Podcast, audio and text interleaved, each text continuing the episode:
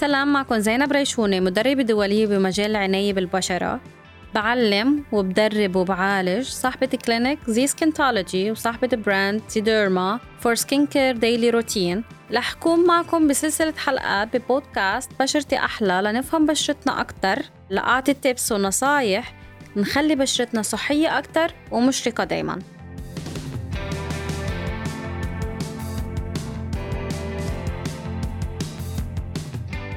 معكم زينب وهاي الحلقة الثالثة من بشرتي أحلى.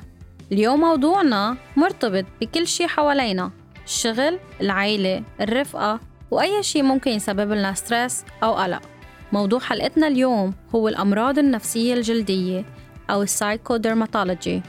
اللي ما بيعرف الجلد مثل أي جهاز تاني بيتأثر بالحالة النفسية للفرد وبيعكس التغيرات اللي بتصير بالأعضاء الداخلية المختلفة بما فيها الجهاز العصبي والحالة النفسية. كرمال هيك بلشت الأطباء ياخدوا بعين الاعتبار العلاقة المباشرة بين المرض وشخصية المريض سلوكه وحالته النفسية. تعتبر الأمراض الجلدية من أكثر الأمراض اللي بتأثر على الحالة النفسية للمريض نظرا للتشوهات الجلدية اللي ممكن تصير ببعض الأحيان ولو كانت مؤقتة. وبالتالي بتتكون تأثير متبادل بين القلق والمرض. كرمال هيك بالسنوات الأخيرة ظهر مصطلح السايكوديرماتولوجي أو ما يعرف بالأمراض الجلدية النفسية.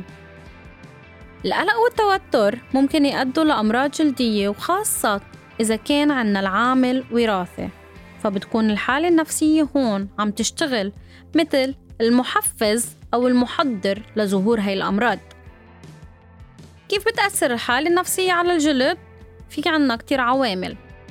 العامل النفسي الرئيسي ممكن يظهر عنا أمراض مثل البهاق، الحزاز والثعلبة. وإذا كان العامل ثانوي ممكن يصير عنا صدفية أو أكزيما. كرمال هيك التأثير للعامل النفسي مهم. ممكن يكون العامل النفسي له تأثير مباشر بحالات حبوب الشباب وتساقط الشعر وممكن يكون تأثيره غير مباشر فبصير عنا تقرحات فموية والهربس وغيرها من الطفح الجلدي وممكن يكون تأثير العامل النفسي فوري مثل ببعض أحيان آه، بحالات الارتكاريا النفسية. إلا أنه عادة ما بتظهر الأعراض المرضية الجلدية غير بعد فترة من الوقت اللي ممكن تمتد لأسابيع من بعد تعرض للصدمة النفسية قديش ممكن تأثير المرض الجلدي على الحالة النفسية للمريض؟ غالبا بيكون المرض الجلدي ظاهر للمريض وللمخالطين له سواء كانوا أفراد عائلته أصدقائه أو زملائه بالعمل. فبصيروا يتجنبوا الاحتكاك بالمريض خوفا من العدوى حتى وإن كان المرض ما بيعدي وهون ببلش المريض تدريجيا بالانعزال عن المجتمع وبصير فريسي للانطواء والاكتئاب. وغالبا بتأثر هيدي العوامل على سير المريض تأثير سلبي. فبيدخل المريض بحلقة مفرغة بتأثر المرض النفسي على المريض وبتأثر الحالة النفسية على المرض. وهيك. بعد الأمراض الجلدية اللي بتأثر فيها العوامل النفسية. لحاول اتطرق إلى أهم الأمراض الجلدية اللي بتأثر ظهورها أو بتزيد حدتها بسبب العوامل النفسية. في كتير دراسات بتقر بهيدا الشيء ولكن الأجدد هي التي أجرتها الإغاثة الطبية الفلسطينية حول الأمراض الجلدية اللي ازدادت نسبتها بشكل كبير من خلال المشاكل السياسية والحرب المفروضة عليهم. منها الثعلبة الموضوعية اللي بيتميز هيدا المرض بظهور بقع مستديرة خالية من الشعر وبتظهر عادة بمنطقة الرأس أو الذقن أو الشارب أو الحواجب أو الرموش أو حتى بشعر الجسم. من دون احمرار أو قشور وما بتسبب الثعلبة ألم أو حكة وهي غير معدية. بتصيب الثعلبة جميع الأمراض إلا أن أكثر انتشارا بين سن العشرة والأربعين سنة. في كتير نظريات بتحاول تفسير سبب الإصابة بالثعلبة ولكن أهمها هو التعرض لضغوطات وتوترات نفسية شديدة وخاصة عند الأطفال نتيجة القلق أو الخوف أو حتى الغيرة. وأثبتت الأبحاث العلمية الكتيرة أن الثعلبة بتنتمي إلى مجموعة أمراض المناعة. إذ يهاجم جهاز المناعة في الجسم بصيلات الشعر وكأن أجسام غريبة عن الجسم من دون سبب واحد لذلك. تاني مرض هو الهير لوس أو تساقط الشعر. ممكن يؤدي تعرض الإنسان لبعض المؤثرات إلى اضطرابات بدورة الشعر وهيدا الشيء بسبب سقوط كمية كبيرة من الشعر. من مختلف المناطق فروة الرأس بتفوق عدد المعدل الطبيعي بتصير هيدي الحالة عادة. بعد فترة بتمتد ممكن لأسابيع أو أشهر حسب حالة النفسية إذا كانت صعبة أو بتقطع. ثالث مرض هو البهاق أو الفيتيلايجو. هو مرض جلدي مزمن غير معدي يتميز ظهوره ببقع بيضاء بأحجام مختلفة نتيجة لاختفاء صبغة الميلانين. اللي هي معروفة إنه هي بتعطي بتحدد لون البشرة ودرجة تلوينها. لحتى اليوم ما قدر الطب من إثبات سبب محدد معروف لهيدا المرض. في نظريات مقبولة طبية بتشير إلى دور جهاز المناعة والغدة الدرقية بظهور المرض. وكمان إذا كان عنا عامل وراثي بالعائلة وثلاث أرباع الحالات هيك بتكون. كما ثبت أيضا دور الصدمات العصبية والأزمات النفسية الحادة بظهور البهاق. رابع شي عنا الأكنة أو حب الشباب. هناك عدة عوامل بتساعد بزيادة حدة حب الشباب وانتشاره. الحالة النفسية للشاب أو الفتاة الاضطرابات الهرمونية التي بتصاحب الدورة الشهرية عند الفتيات. خامس مرض هو الحساس وهو مرض مزمن كمان غير معدي بيصيب الجلد والأغشية المخاطية ويتميز بظهور حبيبات منبسطة السطح مثل البابيولز حمراء مع حكة شديدة.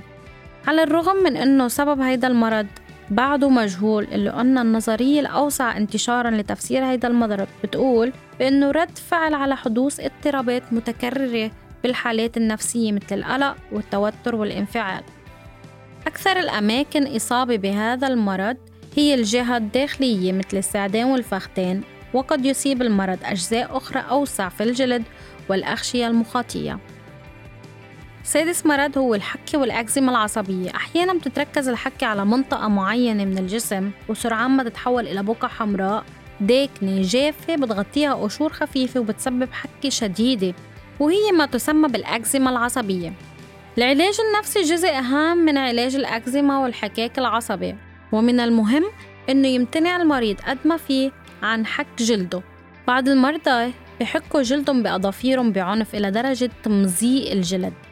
بتتحول هيدي لعادة ولكن هن ما بيعترفوا إنه ضفيرهم هن السبب.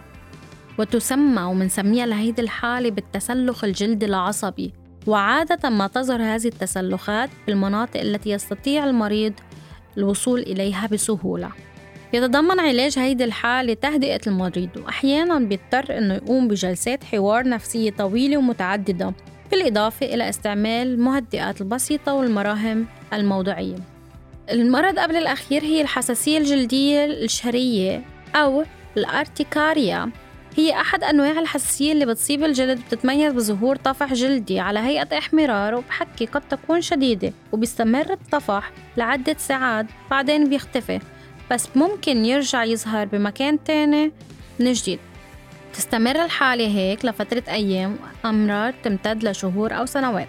وبيلعب الدور كتير كبير القلق والتوتر النفسي بظهور هيدا المرض عند العديد من المرضى وغالبا من اللي بيشكوا من انتشار الحساسية على جلدهم بعد التعرض لصدمة نفسية قاسية.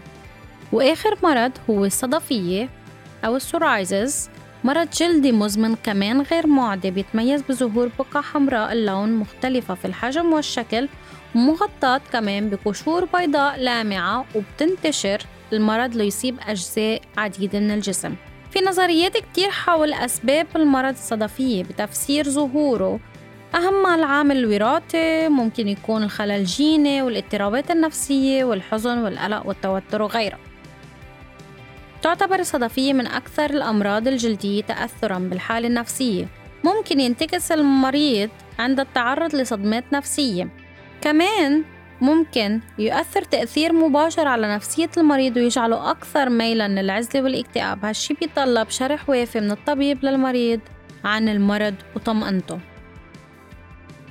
بحب أقول إنه معظم هاي الأمراض بالإضافة للعامل النفسي ممكن يكون سببها أو سبب ظهورها عوامل أخرى. مرتبطة بمشاكل أجهزة بالجسم تانية مثل جهاز الهضمي أو جهاز المناعة أو نمط الحياة أو نظام الأكل وغيرها. من الأسباب المرتبطة كمان بالغدد والجسم. كرمال هيك لازم نتابع مع المريض المختص وقد ما فينا نحاول نسيطر على حالتنا النفسية ونهون ضغوطاتنا ونعطي نفسنا استراحة لتفريغ الطاقة السلبية من وقت للتاني. كل ما نحن فتنا بحالة نفسية كل ما ضعف الجهاز المناعي عنا كل ما ظهرت أمراض مختلفة على جلدنا. شكراً.